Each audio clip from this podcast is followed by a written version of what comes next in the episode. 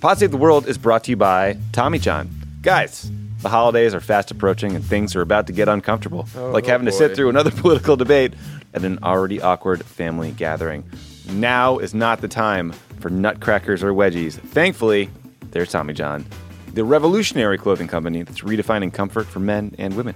Tommy John has the most comfortable underwear on the planet, keeping you neat, nestled, and all in one place. They're the perfect gift, especially for guys who constantly adjust. Is that you, Tommy?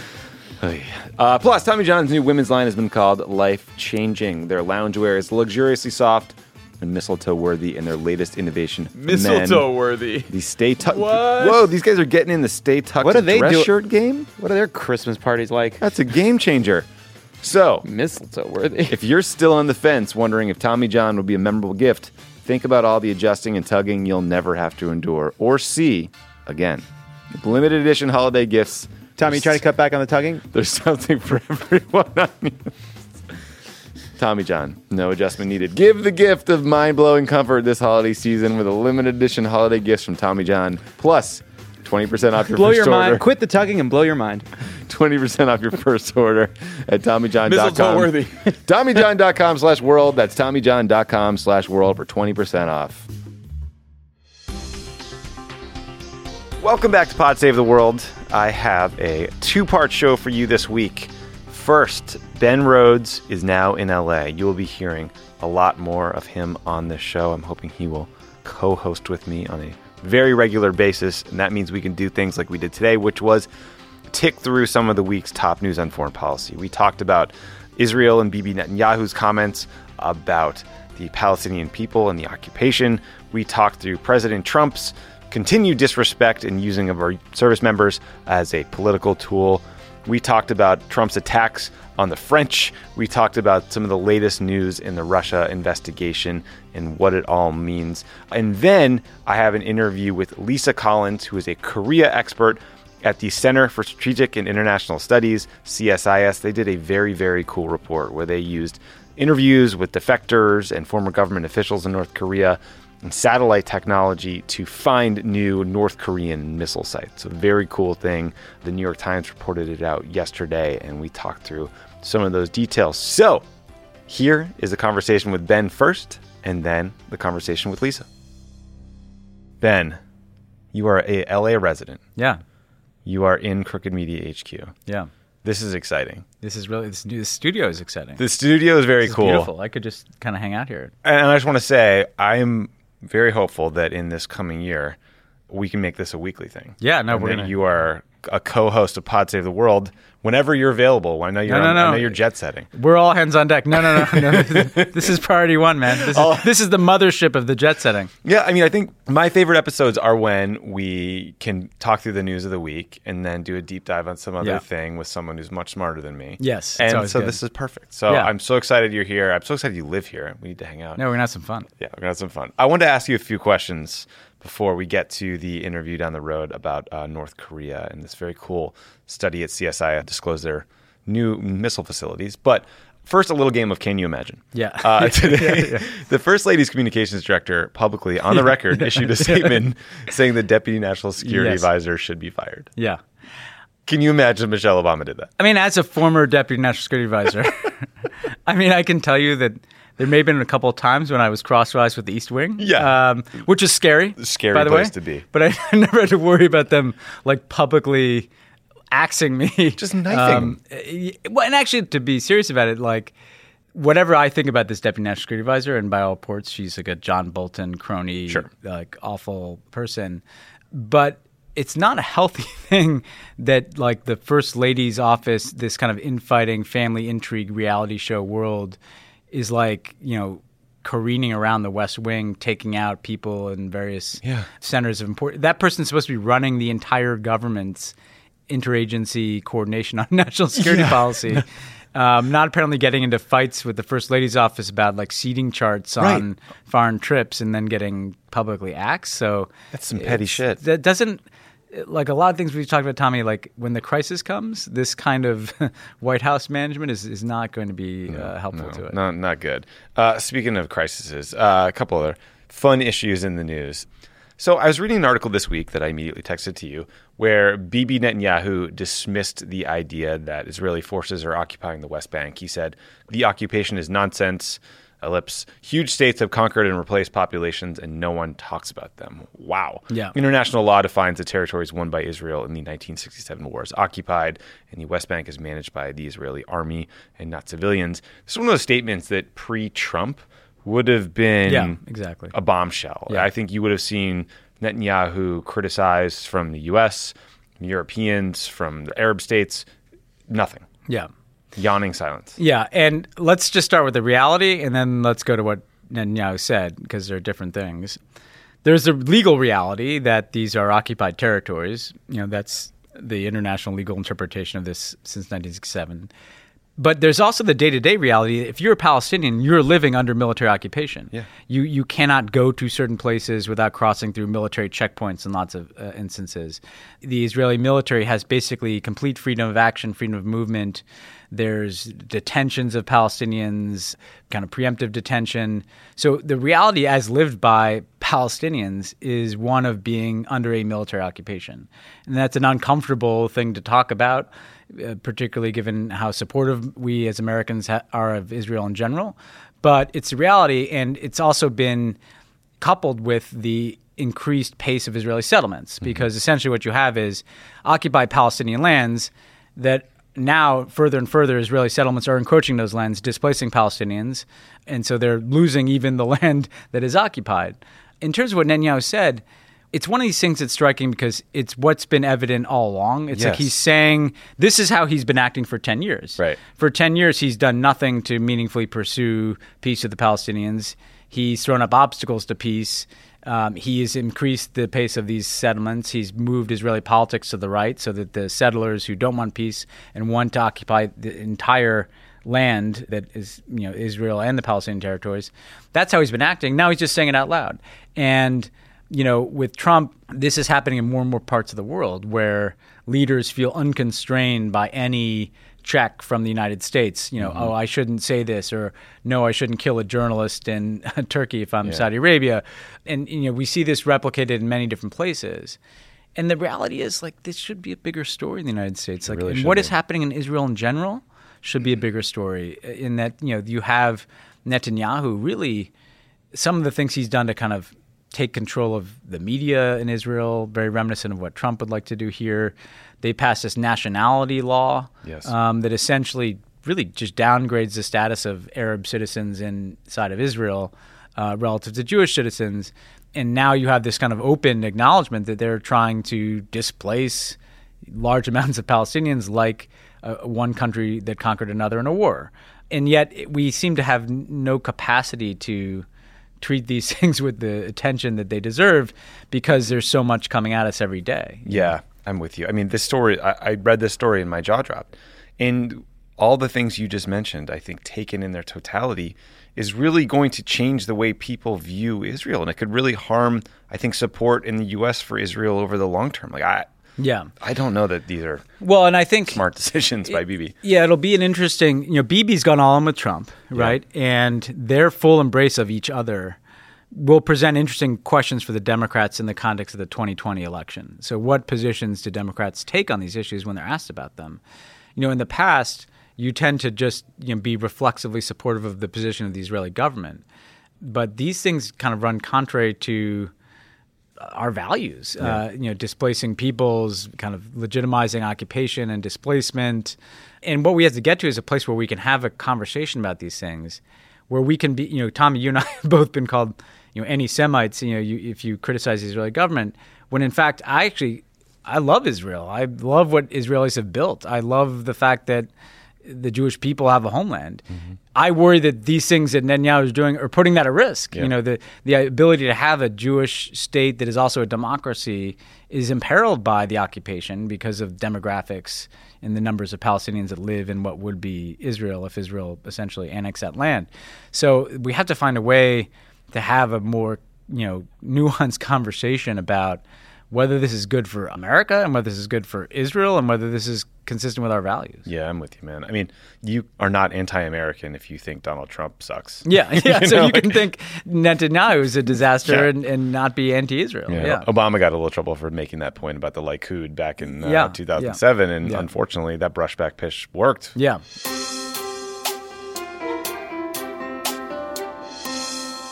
Pod Save the World is brought to you by Mozilla.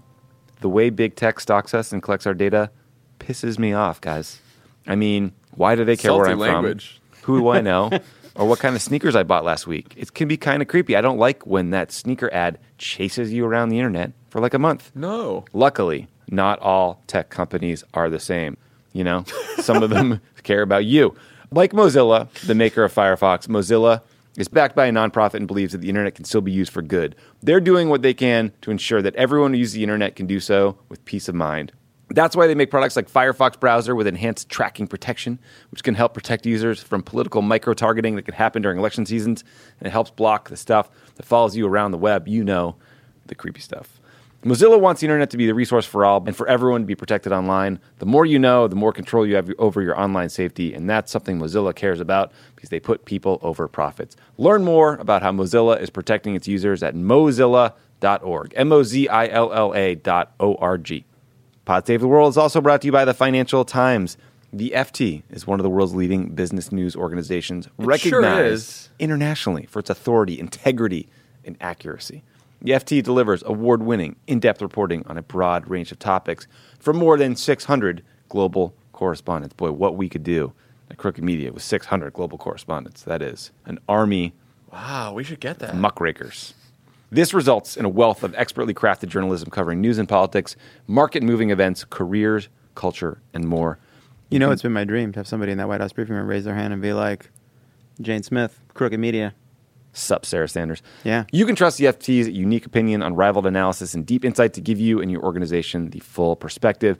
The Financial Times had full coverage from the midterm elections and is asking questions like high stakes or low turnout. You can trust their reporters, you can trust their opinion section, you can trust their analysis and deep insight. It will give you a full perspective of what the hell happened on Tuesday. To read this award-winning unbiased coverage, visit ft.com slash podsave-the-world now and check out the exclusive subscription offer. That's ft.com slash podsave-the-world. Over the weekend, we were all rage tweeting our frustration with President Trump canceling his visit to a World War I cemetery to honor fallen veterans over this Veterans Day weekend. Clearly, you know, he tried to blame the Secret Service. He said his helicopter couldn't fly in the fog and the rain. So that may be true. It's probably true, but he could have driven. Yeah. Clearly, their cars exist. This idea that they suggested that he didn't want to upset Parisian commuters is also Yeah, laughable yeah, yeah. because he spent the day this morning, he sent five tweets Yeah, yeah. attacking France. Yeah. So I, I was hoping you could walk me through your your rage cycle this Yeah. weekend of the story because a group of us were texting yeah, about this yeah. and tweeting about it and blown away. But I don't think the story has been nearly as big as if a Democrat. I'm shocked. I mean, our text chain never was more closely tracking our tweets as I think this weekend. Yeah. But um, I went through several phases of rage. The first was just on the facts of it because I could anticipate that they were going to lie about it. Mm-hmm. But you always have the option to drive someplace. I mean, best friend of the pod, Alyssa Mastromonaco, I don't know how many times there was a bad weather call um, Mm-hmm. when we were on trip. You couldn't fly a helicopter, so you'd frickin' drive. So he could have gone. That's the first point. The second point is it's a massive offense to our troops in the memory of those who lo- we lost in World War One, but also our allies. This is the hundredth anniversary of the armistice. They put on this enormous production to honor this war that is deeply embedded in their psyche. That millions and millions of people died in all these countries, and he's showing disrespect to all of them. He's showing disrespect to our troops, uh, the families of those who died in World War One, and uh, our allies. But then when I step back, this is a bigger point, Tommy, which is that the guy is more than willing to hide behind the military when he wants to attack Colin Kaepernick or Yep. when he randomly veered out of his way to attack Barack Obama on the way to France, you know, when he said Obama left me this terrible military to, with no substantiation for it.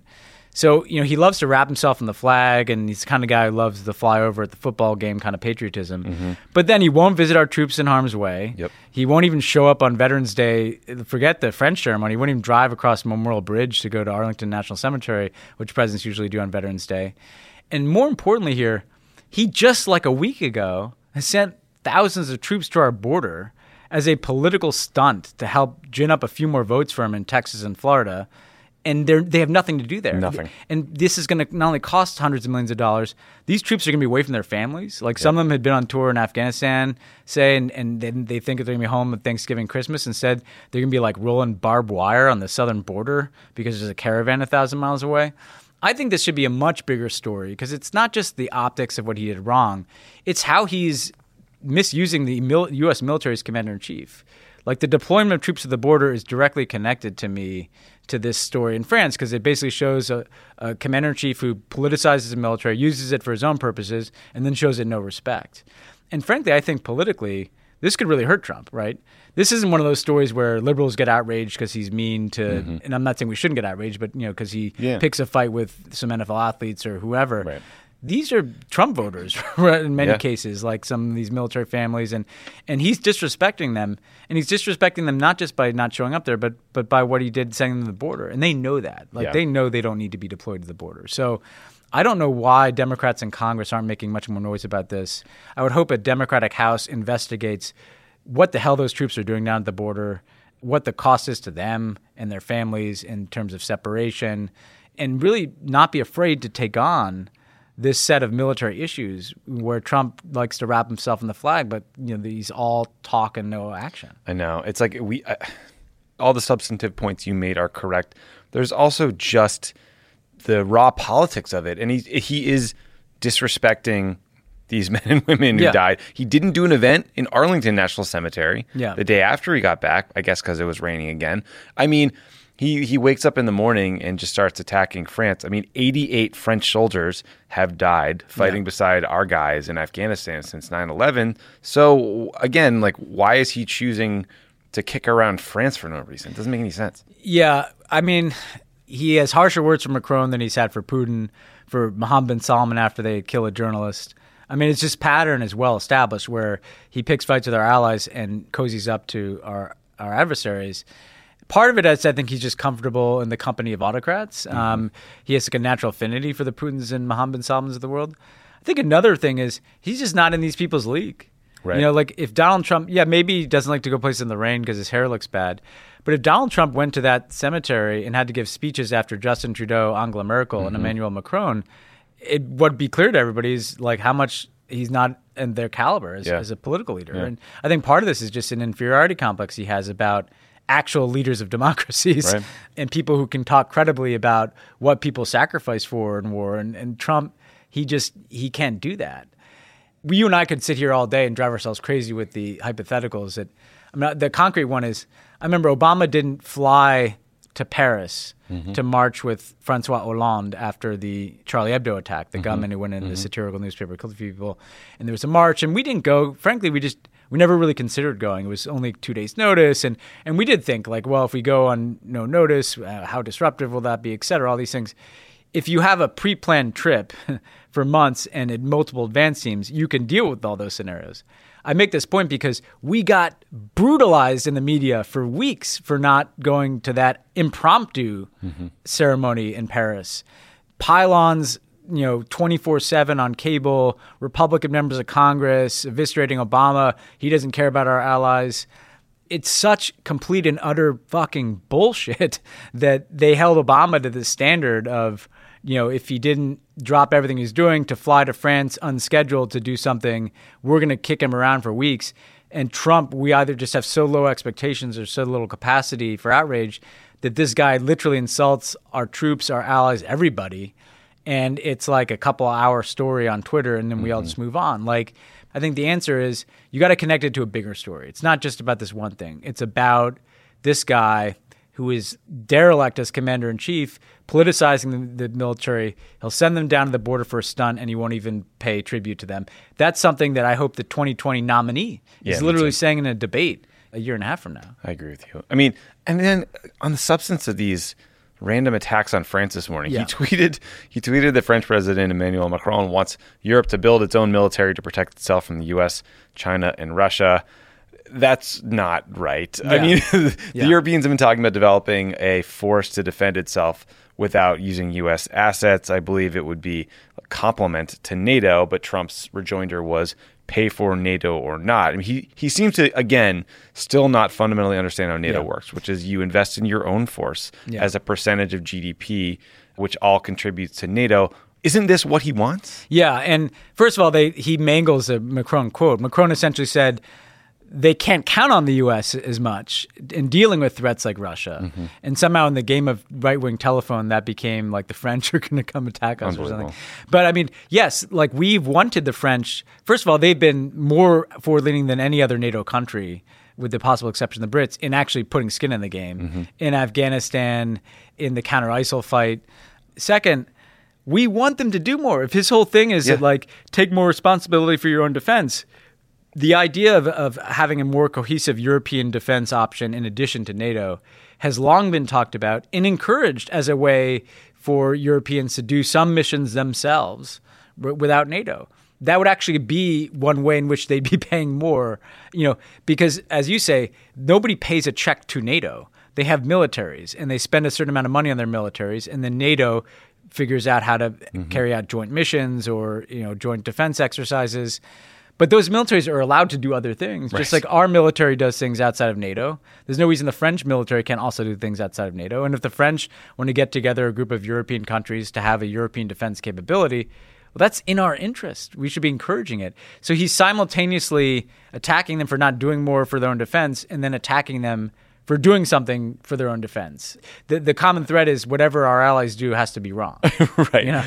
Just to put a button on this, Trump's tweet was, but it was Germany in World Wars One and Two. How did that work out for France? They were starting to learn German in Paris before the U.S. came along. Pay for NATO or not. Yeah. I mean, he is such an asshole. He's this such is like freedom He's fries such, era a, he's such an asshole. And, Iraq war attacks. and and not to to just briefly be history nerd.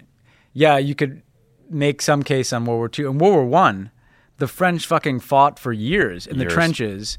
They never conquered Paris and repelled the Germans. And yeah, the Americans came in and put them over the top, right? But the French sacrificed millions of people in defense of France in World War One.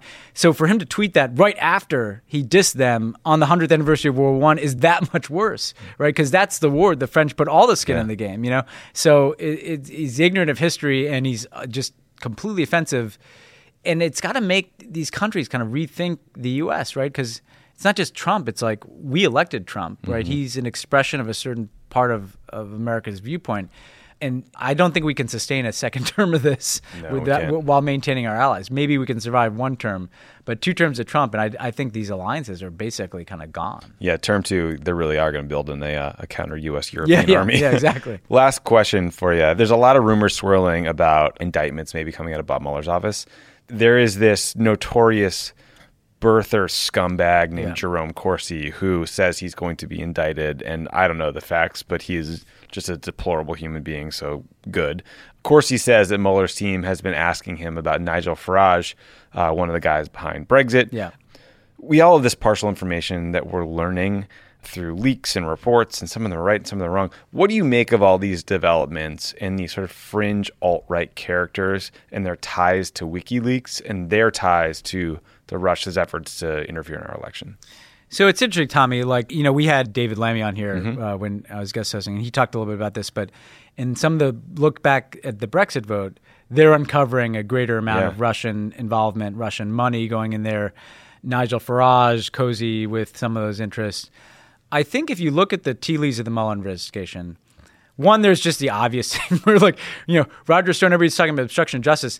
The guy was like tweeting out, like, in advance of WikiLeaks disclosures, like something big coming from WikiLeaks. Yeah, not He's basically like, I'm colluding with WikiLeaks to undermine Hillary's campaign. And oh, by the way, we now know WikiLeaks got all those emails from Russia. So it's not that hard to say Mm-hmm. that Stone was someone who's perhaps right at the nexus of sharing of information between Russia and WikiLeaks and Trump associates, right? So part of it is it just points up that, there, re- that we really are talking about collusion here. We're talking about the fact that Russia stole a bunch of stuff from Hillary Clinton's emails, other emails, used WikiLeaks to dump that out. And the big question Bob Mueller just needs to answer is did they get any help in any way from the Trump people in that strategy? Mm-hmm. You know, did the Trump people indicate when it would be helpful for them to do that, mm-hmm. or what states to target with bots and social media campaigns in the United States? That's the core of this whole thing. Is was there any? Did they get any signal from the Trump people at all that coordinated their efforts to interfere in our election? And I think this points to yes. You know, when Roger Stone is in the middle of essentially signaling when WikiLeaks is going to do something, there's a lot of smoke that suggests there's fire. I think the second and interesting piece to me, though, is that all these kind of weird right wing grifters like Jerome Corsi, there was kind of a global apparatus. And you've noticed in the leaks out of the Mueller stuff, you know, some sketchy Emiratis pop up. Mm-hmm. You know, you've got people like Nigel Farage, you've got Jerome Corsi, all these different people.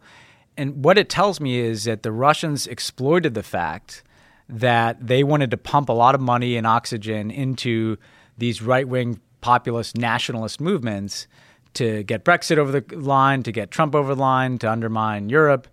And they made use of these useful idiots, mm-hmm. right, as interlocutors in and bagmen or what have you in that effort. And you know, a guy like these people are all there for a price, right? And mm-hmm. whether it's George Papadopoulos or Nigel Farage or Paul Manafort, or what they all have in common is they were willing to do shit for money and for the perceived power that went along with it.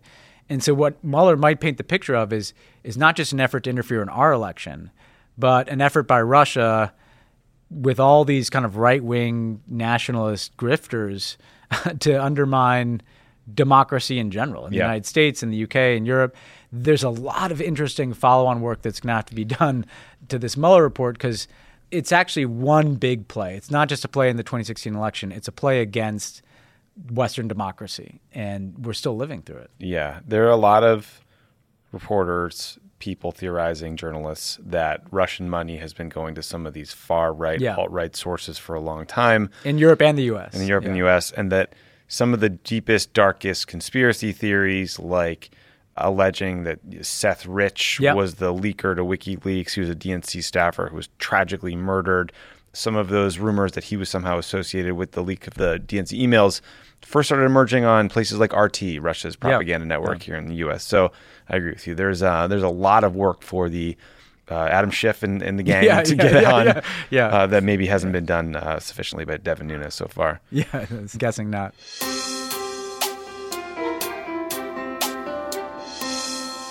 Pod Save the World is brought to you by Blue Apron, home style beef medallions and maple pan sauce, hot Italian sausage pizza those are just some of the featured meals. I'm so month. hungry right now. Blue That's Apron. I'm starving. So I would kill for that pizza. Blue Apron's mission is to make incredible home cooking accessible to everyone. You choose chef designed recipes. Blue Apron delivers fresh, seasonally inspired ingredients, allowing you to cook incredible meals in as little as 20 minutes.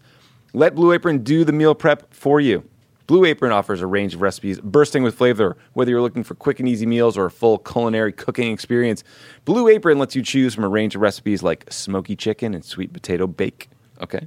Mm. Get out of your cooking rut and experience the joys of new recipes. Check out this week's menu. Get your first three meals free at blueapron.com slash crookedworld. That's blueapron.com slash crookedworld to get your first three meals free.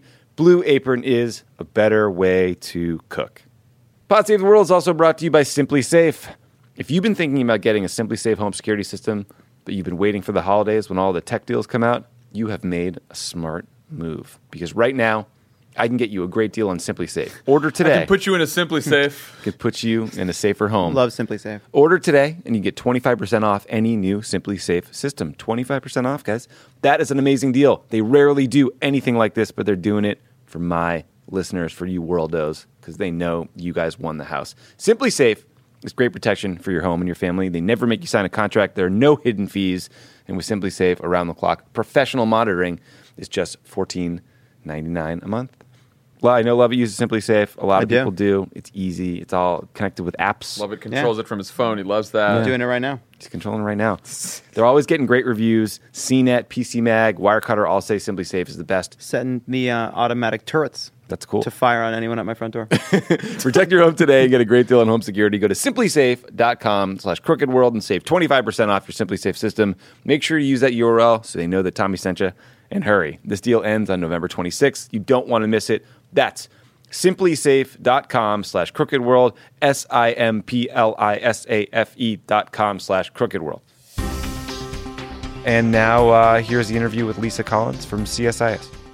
Lisa, this week your think tank, uh, the Center for Strategic and International Studies, or CSIS, released a report revealing the existence of an estimated 20 undeclared North Korean missile operating bases. Can you guys walk us through what you found and what was in the report?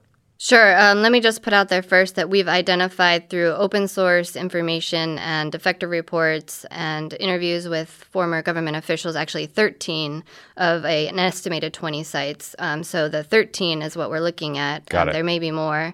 But we are, have focused on one uh, called Sakkanmol in this report that we put on the CSIS webpage just a day ago. And what the report, I think, basically shows is what some experts have already known for a while is that North Korea's nuclear weapons program and their ballistic missile programs are very complex and they're very widespread and extensive. And there are more facilities and locations that relate to these programs in North Korea than they've put on the table for negotiations, at least thus far. And, you know, we can debate whether or not North Korea needs to give up all of these weapons and programs up front all at once, or if it needs to be done in stages, if they need to agree to dismantle uh, their program in stages, or if they will give it up at the very end after some concessions have been given to the North by the United States. Um, but the bottom line is, I think this data and analysis helps inform the public debate about these issues and helps hopefully our negotiators and our decision makers um, really work hard on getting a good deal if there is to be one found with North Korea on their nuclear weapons program. So, how significant militarily do you think these bases are? Do they materially increase the risk for U.S. citizens or allies in the region? Or is the significance more the fact that Kim is clearly hasn't stopped his ballistic missile program? So maybe both. One is that, you know, many experts have pointed out already that North Korea has not stopped its production of fissile material, of nuclear weapons thus far.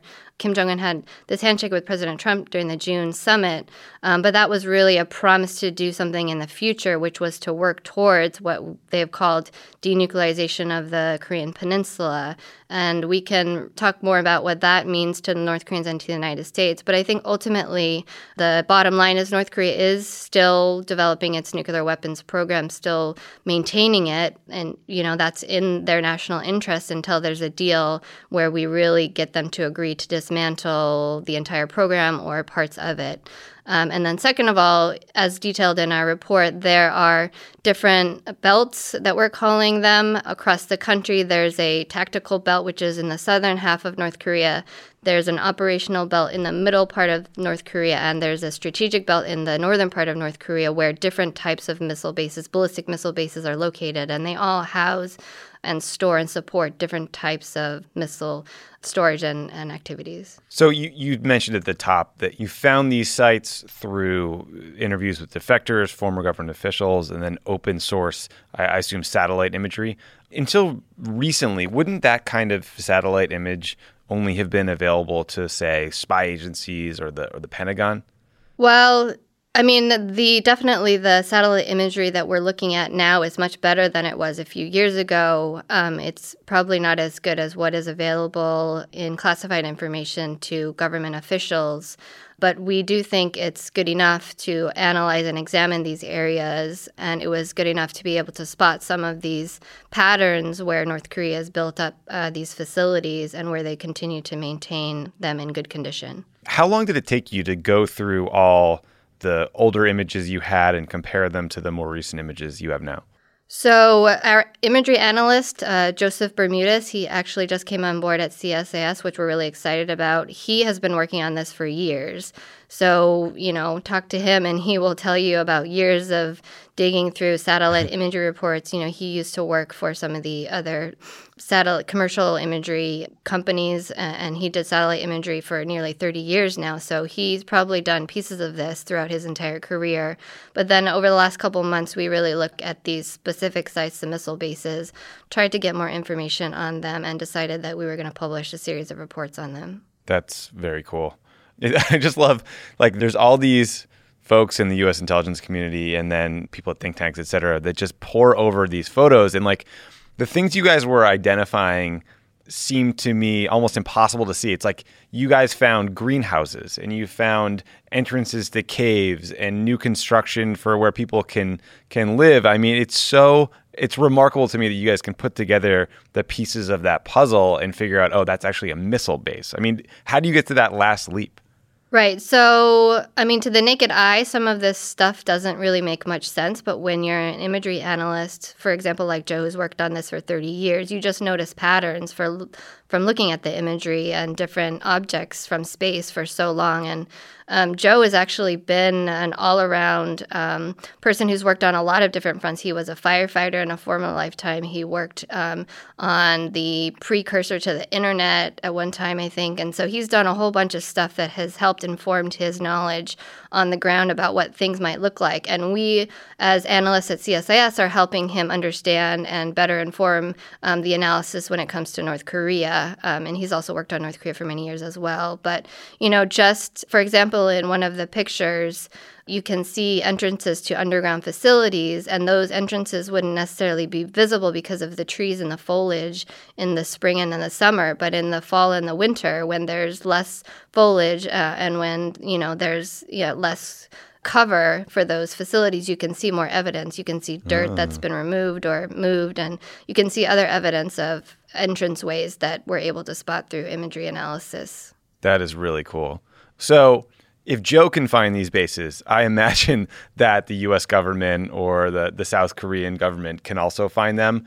And in fact, since the New York Times published its story about your report, President Trump has weighed in. He called it more fake news. He said this is nothing out of the normal and that he'll let us know if things go bad. That is not that reassuring to me. What do you make of his response? I mean, my take on is that he might have been responding to the New York Times report on our analysis. And I think our analysis stands for itself. We put a lot of time and effort into making sure that it's um, independent, objective analysis that really looks at these facilities from an imagery analyst perspective with some dimensions for policy. I think that, you know, again, putting that this information out there into the public sphere, I think only enhances the debate and lets people discuss what should be the standards that we hold North Korea accountable to. Do we want their missile program, their ballistic missile program, to be part of a denuclearization deal? Um, some people have stated that's not something North Korea has agreed to, at least in, over the last couple months. But maybe it should be something they that we nail them down on. Or if we really want full, verifiable denuclearization of North Korea, what parts of the program do we want to have North Korea included in? North Korea often uses the excuse that if they give us a list of all of their facilities, then it can become a target list in case there's a conflict between North Korea and the United States. But we can point to data like this and imagery like this and say, look, North Korea, we already know where these places are. You might as well, you know, bring forth a list of your facilities that we can start discussing if you're really sincere about denuclearization. And that can be a starting point for the process. And, you know, again, it can be debatable whether or not we ask for everything up front or whether it's a step by step process. But I think this data only helps hopefully inform the negotiations and the public debate about these issues. Well, and, and to your point, I mean, I believe the first step out of the June 12th Singapore summit was supposed to be North Korea giving the US or the international world a detailed list of its nuclear sites, weapons production facilities, bases. That hasn't happened. I think a North Korean official told Secretary Pompeo that essentially we'd be handing over a, target set for our military to take out if something went south in these negotiations. I think Pompeo's point in response was we already have a list of targets, so that shouldn't be your concern. But I mean, do you think we can actually go through this process without that first you know step of transparency where we North Koreans have to list out all the infrastructure they have for their nuclear weapons program?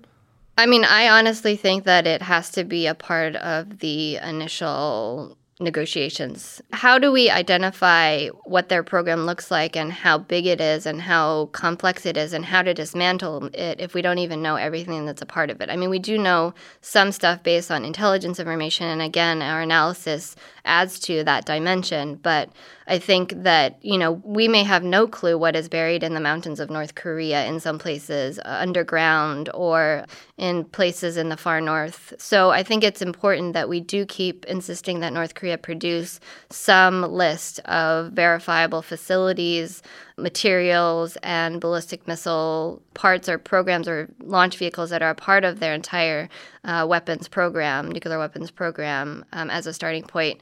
Experts will debate whether or not it needs to start slowly with a small list of things, a partial list, or if we need to demand the whole thing up front, like John Bolton has mentioned before. But I think that ultimately we need to start with something concrete. Yeah. So, I mean, thanks to your work, the world now knows about these new sites. The Trump administration's response was seemingly less concern about the existence of these new sites than their disclosure. I mean, how do you think the Trump administration should go forward here now that this is all public? I mean, do they need to address this ongoing work on North Korea's ballistic missile program, or, I mean, can things just continue as they are?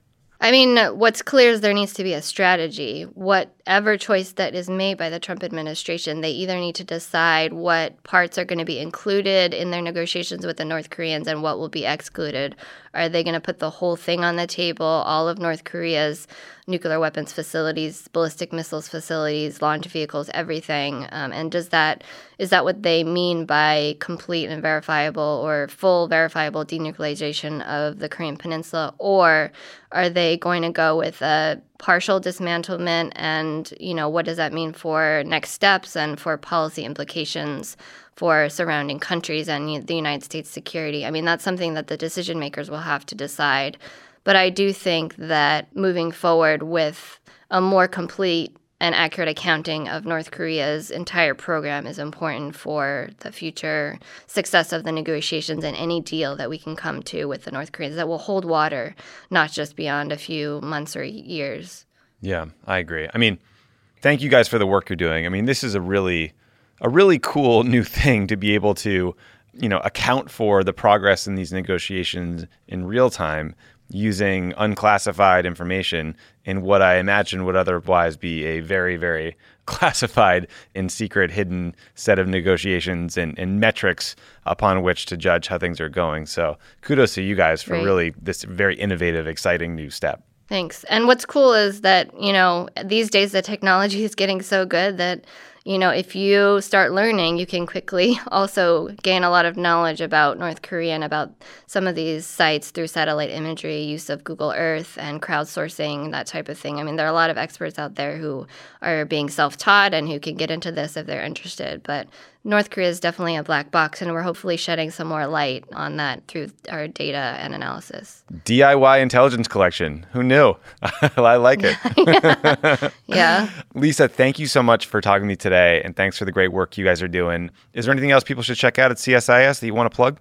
Um, well, our website, beyondparallel.csis.org, is where you can find the information on this satellite imagery report. There's other great stuff on the csis.org website. Um, we have many, many different programs that do all kinds of amazing work every day. So I hope you will check us out. Yes, you guys are some of the best and brightest minds outside government, and, and certainly, you know, brighter than a lot of the minds in government currently. So, you know, that's great too.